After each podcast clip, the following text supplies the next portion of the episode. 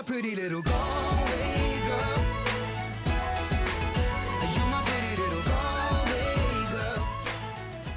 This is a Monday afternoon on the muster with Andy Muir. Uh, going up now to Manapouri. We're catching up with Andy Dennis and Sergeant Dan Farmer Roundup. Thanks, of course, to the team at Sergeant Dan Stockfeed here on Main Street in Gore. Andy, how's things?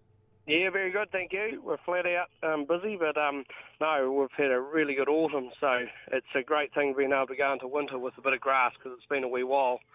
Um, so yeah, it, it's it's good being able to go into winter with grass, and you know you're going to come out of it. But it's very hard to go into winter with grass and come out with grass at the other end. It doesn't work that way, does it? At this time of year, every day without a frost makes life a lot easier, doesn't it? Especially looking at the at the end picture. There you go. No, exactly. Um, no, it- it's been awesome. I think the whole of Southland's really enjoyed it. Um, yeah, I know the price of everything's gone up because I think there's sort of a late grass market occurring. It sounds like there's bluff from, from grass from Bluff to Golden Bay, but um, yeah, that's how it goes sometimes. It's a good thing. Yeah, beats last year anyway. How are you looking as far as covers just everywhere? I'd say it's pretty lush. I mean, I came back from Invercargill yesterday afternoon. The feed you're seeing around Woodlands there, you'd almost think it was springtime. Yeah, um, we're taking on the lease of this farm in July, and I think we were sort of budgeting on 1,200 covers for the middle of winter um, for the takeover, and I think we'll be there, and and and maybe even closer to 1,400. But it, it's a great way to start.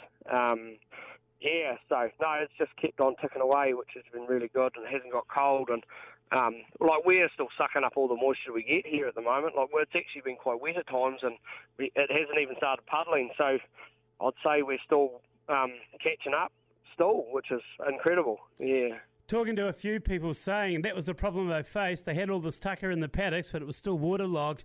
Uh, we had about 70, 75 mils of rain in various areas around the south just last week, and um, it's fascinating though you're saying it's like that in the basin.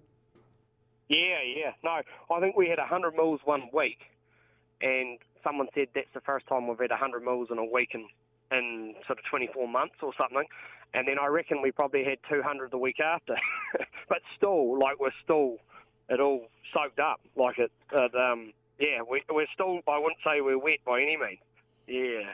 So your aim full just for the year to date, you reckon it's behind where it should be still? Uh, no, I'd say we're caught up now. Yeah, yeah. Um, no, we'll be on track. Yeah. Um, yeah, no, like May and June up here can be really good. It's only 200 metres here, so we can grow a lot of grass through that time, which is ideal because it just sort of sets you up so much better in the spring. Like our crops are still, like every time we get a rain, the crops really respond. Um, so like our kale and sweet's still ticking away really nicely, which is cool. Yeah, because um, we did a wait or early, or mid May, I weighed everything, and, and that dry had certainly had um, an impact. So hopefully they keep ticking away and just um, gives us a bit more to play with through the winter. Yeah. Well, it was the same old story last year, Andy. I mean, May was the month that provided here in the south, and guys were saying getting a couple more ton on their crops as a result of that. And this year, you can argue, is not going to be too different. Yeah, yeah. No, it'll be perfect. Well, it came earlier, luckily, this year.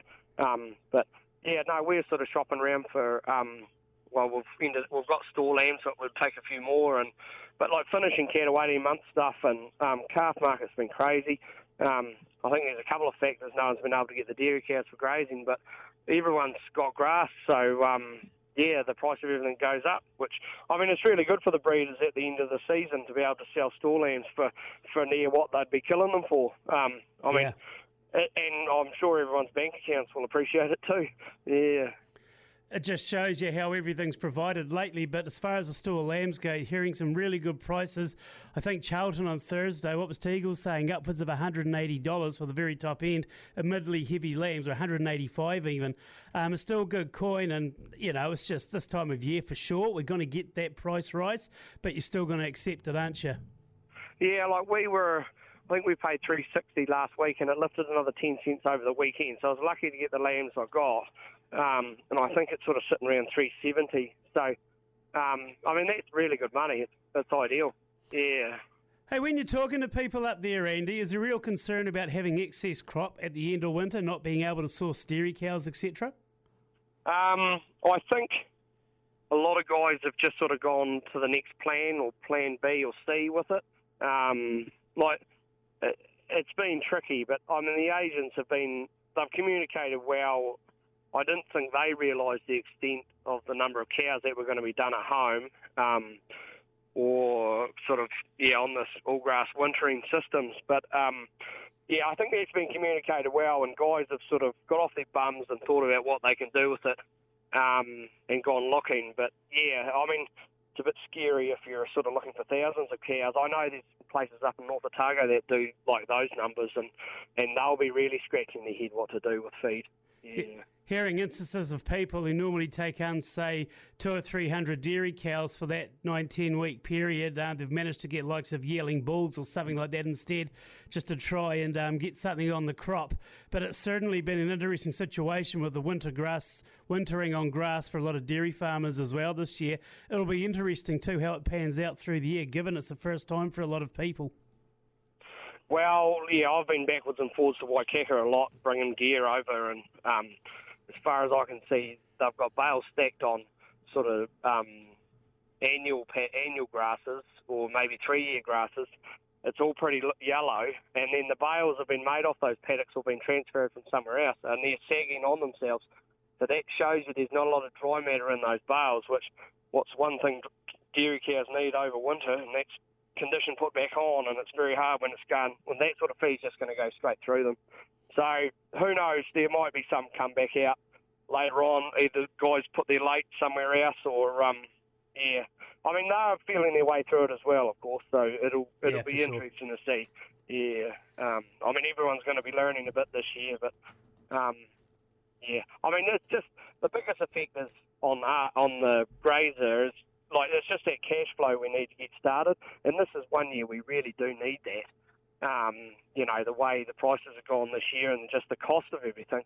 Um, everyone's going to be starting the new year um, way, way, way down. So, um, Yeah. you know, you, you can get um, without buying stock, you get that grazing income in for the start of the season. that can just try and bump you back up and sort of get you through the next year in a better state. And I mean, that's not going to be an option by the looks of things. Which, yeah, it'll be hard to pull that income out of an, another way, um, especially when it was dry early and a lot of lambs went to. Um, Went to Canterbury early, but um, I, I still managed to find fifteen hundred last week, and I was rapt to get them. So, yeah, take it as it comes.